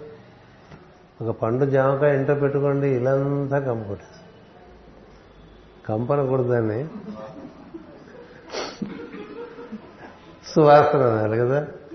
జామకాయ అంటే ఇష్టం లేదనుకోండి అలాగే కుళ్ళిపోయింది అనుకోండి అప్పుడు కూడా కంపు చేత మనం లోపల నుంచి పండే కార్యక్రమానికి బయట నుంచి పూసుకుంటే ఎలా బాగుంది ఎంత పూసుకుంటే ఎలా? లాభం మొహాన్ని పౌడర్ పూసుకుని చాలా కళగా ఉంది మొహం అనుకుంటే ఎట్లా?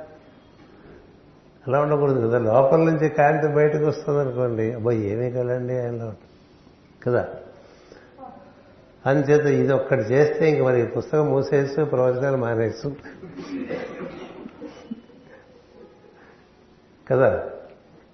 ఇలాంటి మధ్య మధ్యలో ఒకటి పడేస్తుంటారు నాకు తేలిక అవుతుంది. తేలిక అవుతుంది. ఏం చూసినా అదేండి బయటకు వెళ్ళేసరికి కూడా అడ్డంగా నిలబడతాడు. పైగా మన వీధి ఎంత అదే? కదా? అలా బయటికి కారు కాస్త తొంగి చూసేట్టుగా పెట్టి దేవుడు ఇటు వెళ్ళమంటున్నాడా వెళ్ళమంటున్నాడా చూసుకుని వెళ్ళిపోతాడు. ఎందుకంటే ఇటు ఏమైనా అడ్డు పెట్టాడు అనుకోండి. అడ్డు పెడితే ఇటు వద్దంటున్నాడని అటు వెళ్ళిపోవాలి. అటు కూడా అడ్డు పెట్టారనుకోండి కాసేపు వెయిట్ చేయమని అర్థం. ఇట్లా ఇట్లా నీకు there is a way to to have a dialogue with the divine in you and around you అటు అడ్డొచ్చి ఇటు అడ్డొచ్చిందంటే నువ్వు బయలుదేరే సమయం కరెక్ట్ కాదు అంతే. అంతే కదా? మరి అంతకన్నా ఏం కావాలండి? నువ్వు ముహూర్తం పెట్టుకున్నంత మాత్రం అయిపోతుంది? వాడు పెడతాడు మనకు ముహూర్తం. అని చెప్పి ఎటు క్లియర్ అయితే అటు వెళ్ళిపోవటమే. ఇటు వెళ్ళమంటున్నాడు. కదా? ఈ వాడితో పోట్లాడుతూ కూర్చున్నాం అనుకోండి బయటికి వెళ్ళి లోపలే. ఇంక ఈ రోడ్డు ఎప్పుడు బాగుపడుతుంది? ఈ బడ్డీ కోట్లను ఎప్పుడు తీసేస్తారు? ఇలాంటి భావాలన్నీ వచ్చేస్తాయి అనుకోండి.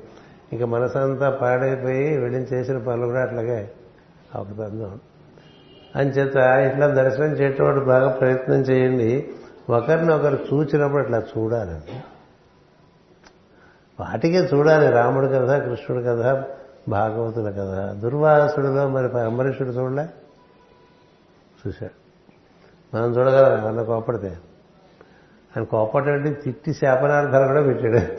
అయినప్పటికీ అలాగే చూశాడు. అవి కదా మన కథలు. కనీసం ప్రయత్నం చేయాలి. పడిపోతాం. ఎందుకంటే కామక్రోధ లోభ మోహ మదమాశ్చర్యాలు ఉండేటువంటి స్వభావంలో వెంటనే ఒక రియాక్షన్ వచ్చేస్తుంది. కానీ నీకే తెలుస్తుంది ఎంత రియాక్ట్ అవుతున్నావు? ఎంత తొందరగా మళ్ళీ నా మామూలు అవుతున్నావు అని అసలు రియాక్షన్ రాకుండా ఉండదు. ఎంత క్విక్గా you have come back to normal లేదు. కదా? మనం చూడండి వెయింగ్ మెషిన్ ఎక్కాలంటే ముళ్ళు ఉండేది. డిజిటల్ కాదు. అదేం చేస్తాం? ఓసారి వచ్చి చూస్తాం. కదులుతుందో లేదో అని. కదిలేదో జీరో దగ్గర ఉంటేనే ఎక్కుతాం. కదా? అది కొంచెం అటు ఉందనుకోండి అప్పుడు జాగ్రత్తగా అడ్జస్ట్మెంట్ చేసుకుంటాం క్యాలిక్యులేషన్ అట్లా ప్రతిసారి how quickly you come back to zero error అనేది సాధన బట్టి ఉంటుంది. కష్టం వచ్చిందనుకోండి కలత చెందుతాం how quickly you come back to normal దుఃఖం వచ్చిందనుకోండి కలత చెందుతాం how quickly you come back to normal some people come very fast to normals some people cannot ఇప్పుడు మహా భక్తులు అని అనుకోవచ్చు కానీ అలా పీకేస్తూ ఉంటుంది సమస్య గుర్తొస్తే ఐదు నిమిషాల్లో మర్చిపోయి నిద్రపోయే వాళ్ళు ఉంటారు. సమస్య గుర్తొస్తే రాత్రి అంతా నిద్రపట్టవాడు కదా? దాన్ని బట్టి తెలుస్తుంది నీలో నార్మల్ నువ్వు ఎంత దూరంలో ఉన్నావు. అందుకని ఆ సమస్యను దైవంగా దర్శనం చేశావు. అది లెక్క. ఈ రూపంలో దైవమే నాకేదో శిక్షణ ఇస్తున్నాడు అని భావించావు. కూర్మ రూపమునని అని పాడతాం కదా. కుర్మ రూపమే కాదు షుగర్ రూపమున కూడా దైవం ఉన్నాడు అనుకున్నాం అనుకోండి. అందరికీ షుగర్ అంటే భయం కదండి. షుగర్ పెరిగిందని షుగర్ రూపంలో నువ్వు కొంచెం పెరిగావా నాలో నీ ఇష్టం ఉంది అనుకోండి అది వేరే మన అప్రోచే మారుతుంది సైకీ మారుతుంది. సైకీ మారితే నార్మల్స్ రావటం సులభం. షుగర్ రూపమున బీపీ రూపమున కీళ్ళ నొప్పుల రూపమున మనకి దైవ సాక్షాత్కారం లభిస్తుంది అనుకున్నాం అనుకోండి. జోగ్గా అంటున్నానుకో అనుకోపోకండి అదే హీలింగ్ ప్రక్రియ కూడా. హీలింగ్ ప్రక్రియ కూడా అదే. సమస్యను దైవంగా చూడటానే వాసుదేవ ఉపాసన అంటారు. అంచేది వాసుదేవుడు ఈ విధంగా నాకేదో శిక్షణ ఇస్తున్నాడు. అది నిర్దేశించిందేమో తదనుగుణంగా నేను జీవిస్తాననేటువంటి ప్రయత్నంలో ఉన్నామనుకో అప్పుడు నీకు అట్లా అన్నిటా అంతటా అన్ని కాలాల్లోనూ అన్ని దేశాలు పుణ్యక్షేత్రాలే కదా అంతా పుణ్యక్షేత్రం. దేవాలయంలోనే కాదు బయట కూడా. అన్ని కాలాల్లో పొద్దున్న సాయంత్రమే కాదు మధ్యాహ్నం మిట్ట మధ్యాహ్నం అపరాహ్నం అర్ధరాత్రి కూడా. అన్ని రూపాల్లోనూ ఏవో కొన్ని రూపాల చుట్టంగా. అన్ని నామాల్లో ఇంకేముంది ఇంకేం మిగిలింది? అన్ని సన్నివేశాలు. ఇదండి సాధన. ఇది చాలా ఏనుగు కుంభస్థలం కోరుతుంది సింహం అంటారే? అలా ఉత్తమోత్తమైన సాధన. ఈ సాధన చేసేవాడికి ఇంక ఇట్లా ఊరికే మిగతా ఏవి? నీకు ఇంకా సమయం ఉంటే చేసుకో కానీ ఇది ముఖ్యం. అంటే నీ normal టెంపర్మెంటే it is in tune with the divinity. అయినప్పుడు అందులో నువ్వు అప్పుడప్పుడు ఎక్స్ట్రా చేసుకున్నా పర్వాలేదు. అసలు నార్మల్ టెంపర్మెంట్ అది కానప్పుడు ఎంత చేసుకున్నా ఉపయోగం లేదు. అందుకనే ఇన్నాళ్ళు చేసినా ఏమీ లేదనిపిస్తుంటుంది కదా? ఎన్నాళ్ళు చేసినా ఏమీ లేదు ఏదో చెప్పేశారు వీళ్ళంతా. పుస్తకాలు కూడా రాసేశారంటాం కదా. ఎందుకు అలా రాశారంటే వాళ్ళు దర్శనం చేయడం వల్ల ఇలా చేసుకుంటే బాగుంటుందని చెప్పుడు చక్రవర్తి అంటే ఎంతటి వాడో మీకు గత రెండేళ్ళుగా చెప్పుకుంటాం. అలాంటి వాడికి శరత్ కుమారుడు ఆ విధంగా చెప్పాడు. అలా చేస్తే ఏమవుతుంటే అసలు సహజంగా జీవుల ఎందుకు దయ పుడుతుందండి. సహజంగా. జీవుల యొక్క సహజమైన దయ ఉంటుంది. లేకపోతే రాగానే ఏదో ఒక ఆరోపణ ఉంటుంది కదా? ఆరోపణ ఉంటుంది. ఆరోపణ ఉండదు దయ ఉంటుంది. రెండోది నిత్యము సంతోషం ఉంటుంది. వాడికి నిష్కారణంగా సంతోషంగా ఉంటాడు. మా రవిశంకర్లు ఎప్పుడు నవ్వుతూనే ఉంటాడు మన బృందంలో అలా ఎవరిని చూడలేదు నేను. ఎప్పుడు నవ్వుతూనే ఉంటాడు అంచేది ఎప్పుడు నిత్య సంతోషి కదా. అలాగే ఇంకోటి చెప్పారు ఎప్పుడూ తృప్తి. సంతోషం తృప్తి రెండు ఒక పక్షికి సంబంధించిన రెండు రెక్కలు లాంటివి. ఏమన్నా వెళ్ళకపోయినా సంతోషంగా ఉండేవాళ్ళు ఉన్నారు. రవిశంకర్ అలాంటి వాడే. అది ఎలాంటి పరిస్థితుల్లో జీవించడం నాకు తెలుసు. ఎప్పుడు నవ్వుకోలే ముఖమే. ఎందుకు ఇలా చెప్తానంటే కొన్ని ఉదాహరణలు చెప్పాలి కదా. అంచేత ఇలా చేస్తే ఇలా వస్తుంది. దినచర్య ఎందు దైవం. ఇన్నేళ్ళుగా ఈ రాధామాధవంకి తెల్లవారుసనం వచ్చే మొట్టమొదటి ప్రసనం ఇదివరకు రవిశంకర్. ఇప్పుడు వయస్సు చేత కొంచెం వెనక్గా వస్తున్నా ఇప్పటికీ రాని రోజు ఉండదు. రవిశంకర్ రాలేదంటే మాకందరికీ కొంచెం ఏమైందో అనేటువంటి ఒక ఆందోళన కదా ముప్పై ఏళ్ళుగా అలాగే వస్తుంది. అదే ఉత్సాహం అదే నవ్వు అదే బాటలు కదా? కొంచెం ఎక్కువ ఎక్కువ షోక్ చేసుకోడు తక్కువ షోక్ చేసుకోడు అలా నవ్వుతూ ఉంటాడు ఇతను జాతీయం చేస్తూ ఉంటాడు ఆనందపడిపోతూ ఉంటాడు. సామాన్య విషయం కాదు కదా? ఇలాంటివన్నీ ఈ దినచర్య దైవాన్ని చూసే వాళ్ళకి బాగా అబ్బుతాయి అని ఉదాహరణకు మాస్టర్ గారు రాశారు అక్కడ. భగవంతుని ఎందు విశేషమైన జిజ్ఞాస. ఇదొకటి ఉండాలి. ఇతర విషయమునందు జిజ్ఞాస కన్నా దైవమునందు జిజ్ఞాస. అంటే దైవం యొక్క స్వరూప స్వభావములు అంటే కాలం ఎలా నడుస్తుంది జిజ్ఞాస. మంజాతకం మొదలైంది కాలం ఎలా నడుస్తుంది. ఇప్పుడు శనేశ్వరుడు మకర రాశిలో ప్రవేశించడం ఎలా ఉంటుంది? ఇదివరకు వచ్చినప్పుడు ఎలా ఉంది? ఇప్పుడు ఎలా ఉంటుంది? అలాగే ఈ గ్రహగోళముల సంచారం వలన ఎలాంటి రసాయనం మనకు లభిస్తోంది? జిజ్ఞాస. అలాగే మన స్తోత్రములు ఉచ్చారణ చేస్తున్నప్పుడు ఆ స్తోత్రమును మనం వింటే మన లోపల జరిగే శబ్దములోంచి ఎలాంటి వెలుగు పుడుతోంది? జిజ్ఞాస. జిజ్ఞాస లేకుండా ఊరికట్లా స్తోత్రం చదివేశామనుకోండి నీరసం వచ్చేస్తుంది. కదా?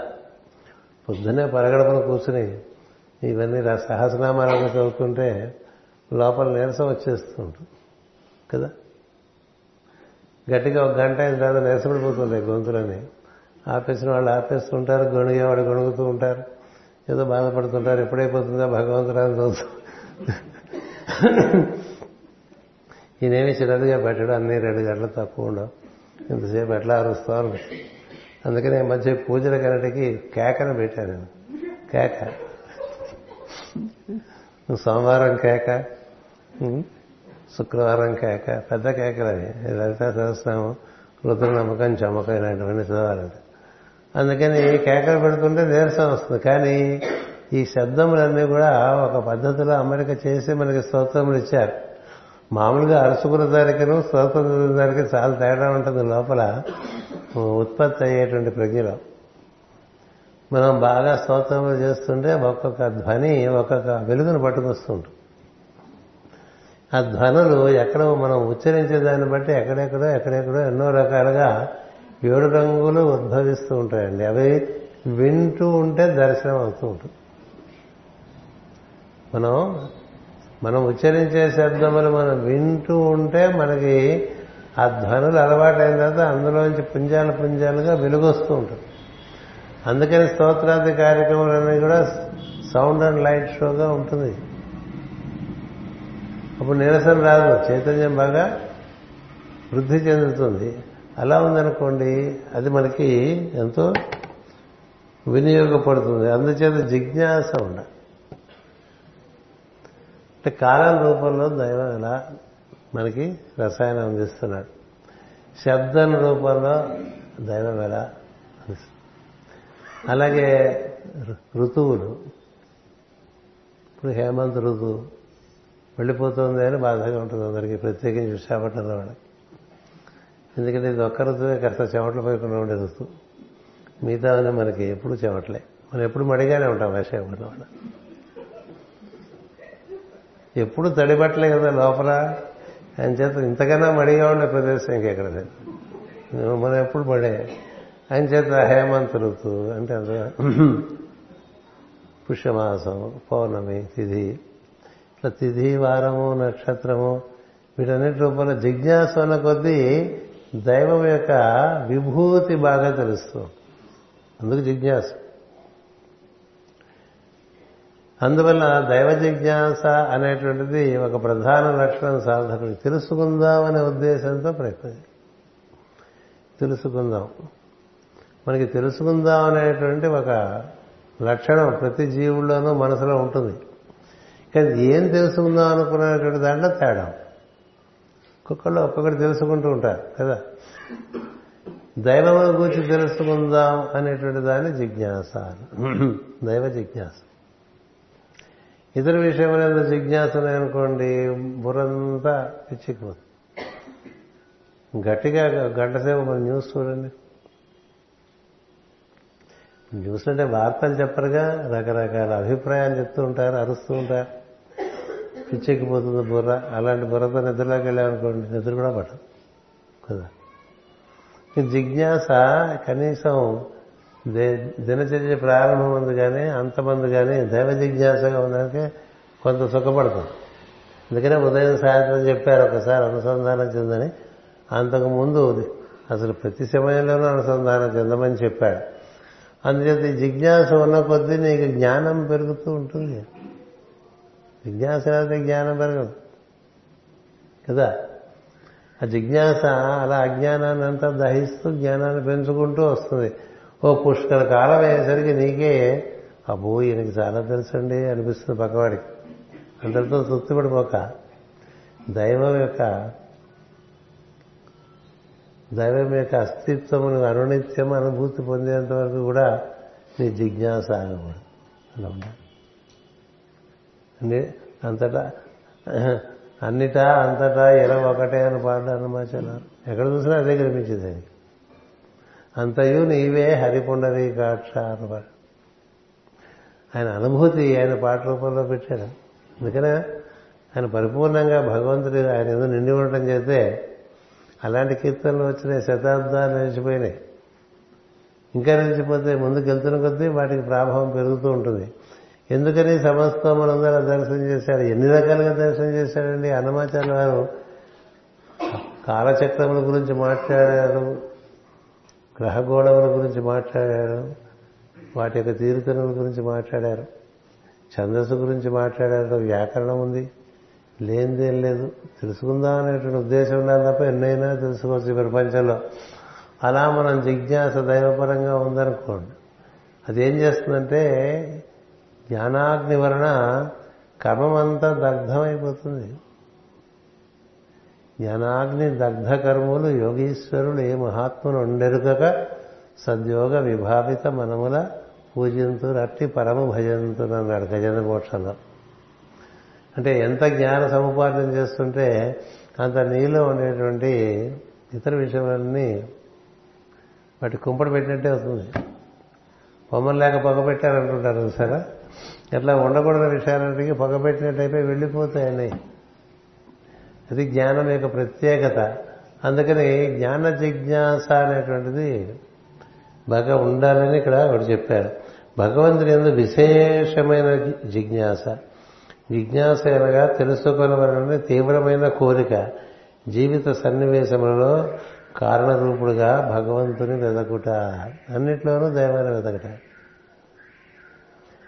ఇలాంటి దైవాన్ని వెతుక్కుంటూ ఉన్నాం అనుకో నువ్వు పరీక్షిత్ అయిపోతూ ఉంటావు. పరీక్షిత్ అయిపోతుంది అందుకని ఈ జిజ్ఞాస మనకి ఈ రకరకాల విషయాల్లోకి పోకుండా ఈ విషయాలను ఏర్పాటు చేసుకుని నువ్వు కడతేరుతావు అనేటువంటిది ఒక సూచన శరత్ కుమార మహర్షి. శరత్ కుమార్ మహర్షి అంటారు శరత్ కుమార ప్రభువు అంటారు ఆయన. ఋతు చక్రవర్తి ద్వారా మనకు తెలియజేయటం జరుగుతుంది. అలాగే యోగమునందు నిష్ట ఆత్మనధిష్ఠించిన అంటే ఆధ్యాత్మ యోగమునందు నిష్ట ఆత్మ ఆధ్యాత్మ యోగం అంటే అది మనం నిత్యం చేసుకుంటూ ఉండాలి.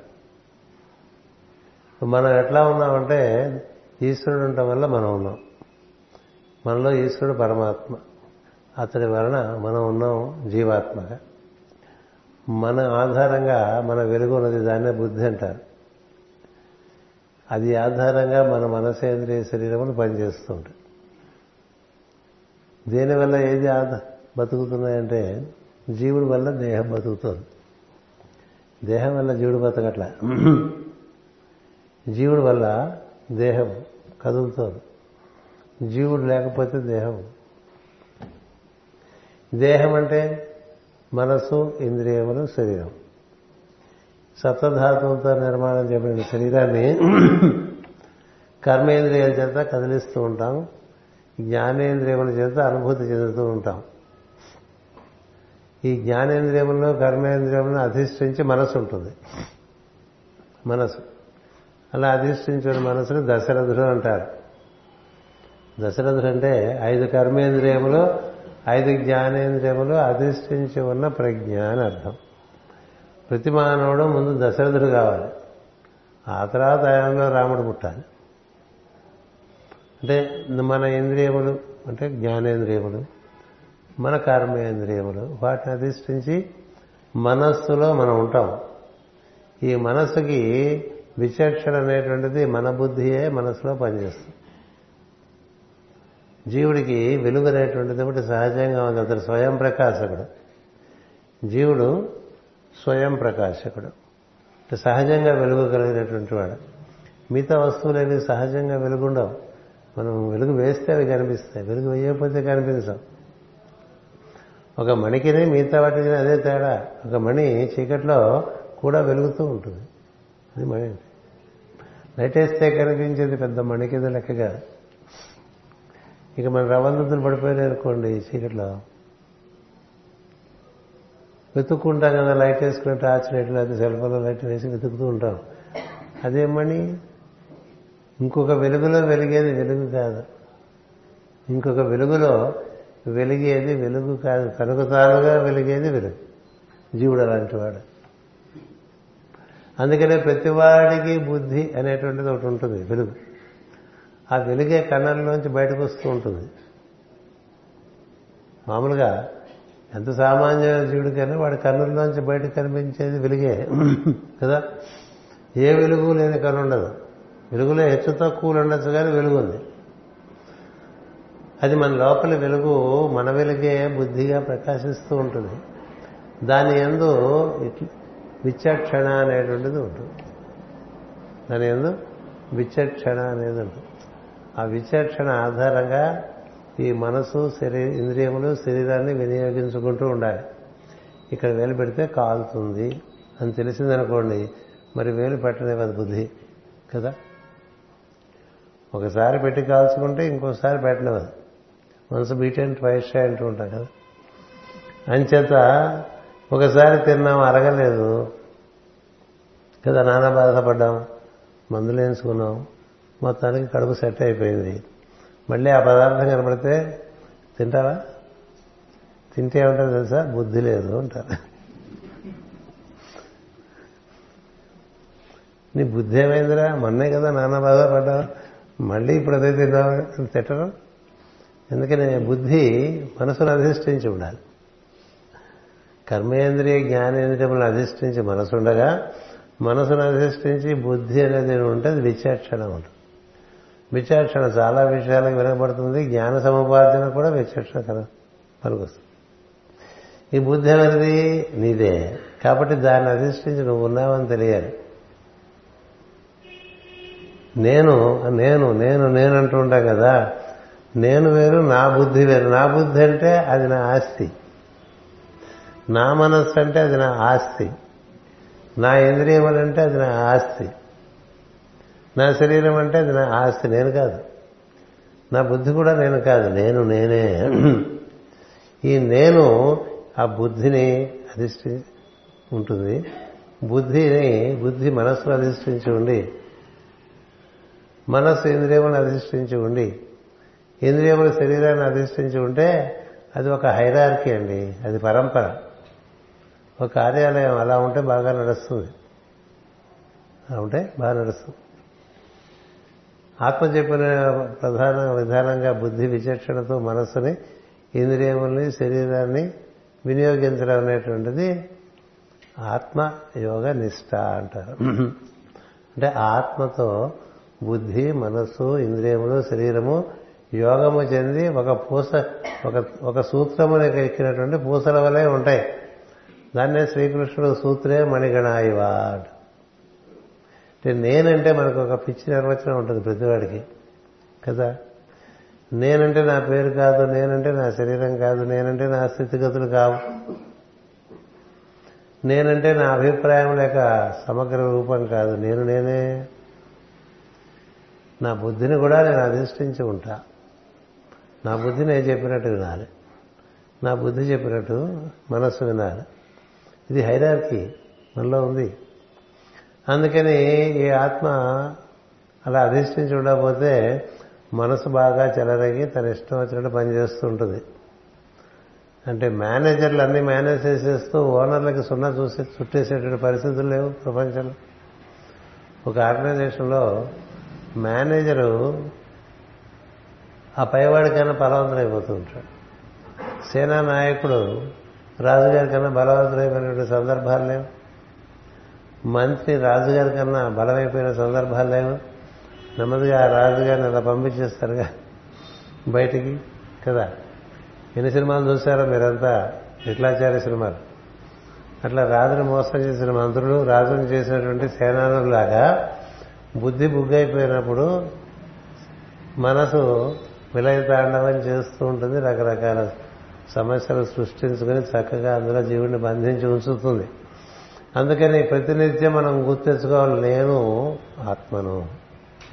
నేను ఆత్మను పరమాత్మ నుంచి వ్యక్తమైనటువంటి వాడిని నాకు ప్రసాదముగా బుద్ధి ఇవ్వబడినది వెలుగు.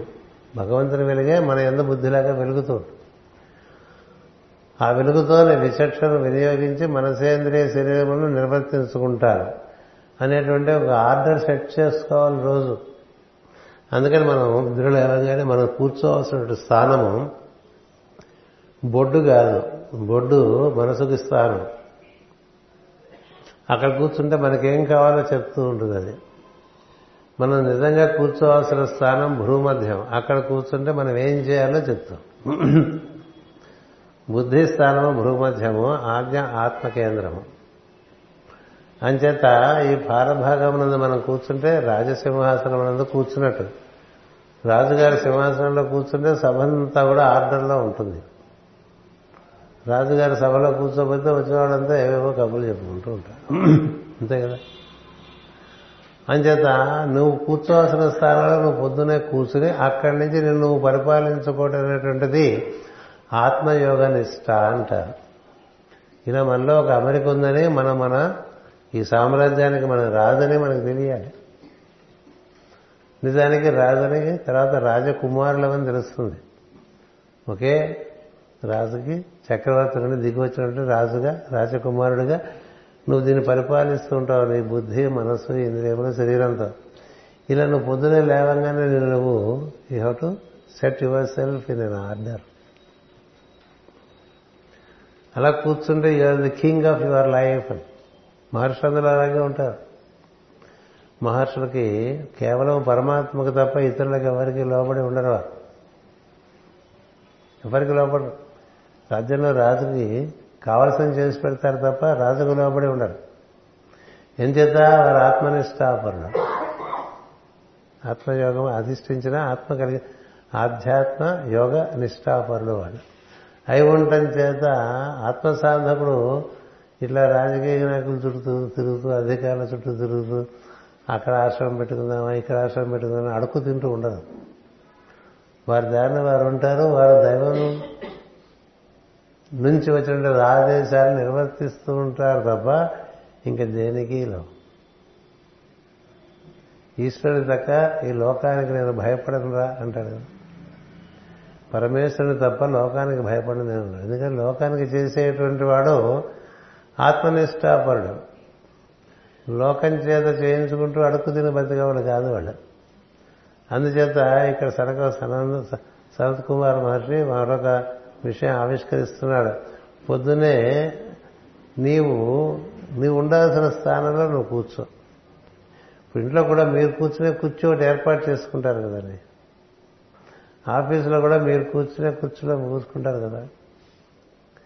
మీరు వెళ్ళిపోయి లోవర్ డివిజన్ కర్కతో కూర్చుని సావాసం చేశారనుకోండి మీ కుర్చీలో కూర్చోకుండా నెమ్మదిగా upper division clerk manager lower division clerk మీ మాట విన్ను ఆవిడ పర్వాలేదురా మనం వీడు మేనేజ్ చేసేసారు అందుకని నీ స్వస్థానమునందు నీవు ఉంటే నీవు చక్కగా పరిపాలన చేసుకోవచ్చు. తమ తమ నిలవులు తెప్పిన పద్దెనిమిది కదా తమ మిత్రులే శత్రువులు కూడా సాధ్యము సుమతి. మనం ఆత్మనిష్టతో కూడినటువంటి యోగంలో ఉన్నప్పుడు ఆధ్యాత్మనిష్ట ఆధ్యాత్మ యోగనిష్ట అన్నాడు ఇక్కడ. అలా ఉన్నప్పుడు నీ బుద్ధి నీతో మిత్రత్వం వహిస్తుంది. నీ మనసు నీతో మిత్రత్వం వహిస్తుంది. నీ ఇంద్రియములు నీతో మిత్రత్వం వహిస్తాయి. నీ కర్మేంద్రియములు నీతో మిత్రత్వం వహిస్తాయి. నీ శరీరము నీ సహకరిస్తుంది. నీ రాజ్యాన్ని చక్కగా సుభిక్షంగా పరిపాలించచ్చు. దేనికి? ప్రపంచానికి ఏదైనా చేయటానికి. ఈ భారతీయ వాంగ్మయంలో ఒక్కటే ఉంటుంది. ఎప్పుడు నువ్వు ఏదో ఎవరికో చేయడానికి వచ్చావు తప్ప చేయించుకోవడానికి రాలేదని తెలియాలి ఎంతసేపు వాడేం చేసి పెడతాడా వీడేం చేసి పెడతాడా అనేటువంటి బుద్ధి పెరిగిపోవడం వల్లనే భారత జాతి అడుక్కు తినే జాతి అయిపోయింది. అదే వివేకానందుడు చాలా బాధపడి విపరీతంగా ఉప ఉపన్యాసాల్లో బుద్ధి కారేస్తూ ఉంటాడు. ఈ అడుక్కు తింటే మానేస్తే తప్ప భారత జాతి బాగుపడదని. కదా. ఎందుకనంటే నీ నిజస్థానము భూమధ్యం నువ్వు పొట్టలో కూర్చుంటే నీకేం కావాలో ఎప్పుడు గుర్తొస్తుంది. పొట్ట ఎప్పుడు ఏం చెప్తుందంటే అది కావాలి ఇది కావాలి ఇంకోటి కావాలి. అట్లా ఊరికే కూర్చుంటే ఏమైనా తిందామా అనిపిస్తుంటుంది కదా. ఇది బ్రాహ్మణకి ఎక్కువ. అందరికీ ఉంటుందని అన్నం. నేను నవనీతం? ఈ నవనీతం లాంటి వాడికి కన్నా పెడదామన్నా మనకి నిరుత్సాహం వస్తుంది. వాళ్ళు ఏం తినరు ఉంటారు అంతే. అలాంటి వాళ్ళు ఎందుకండి? ఇలా పెడితే తినేవాళ్ళు ఉండాలి కానీ కడుపు నిండా ఆయన చేత ఊరికే కూర్చున్నారనుకోండి పొట్టలో కూర్చోవడం వల్ల తిందామనిపిస్తుంది. అదే పాల భాగంలో తిందా.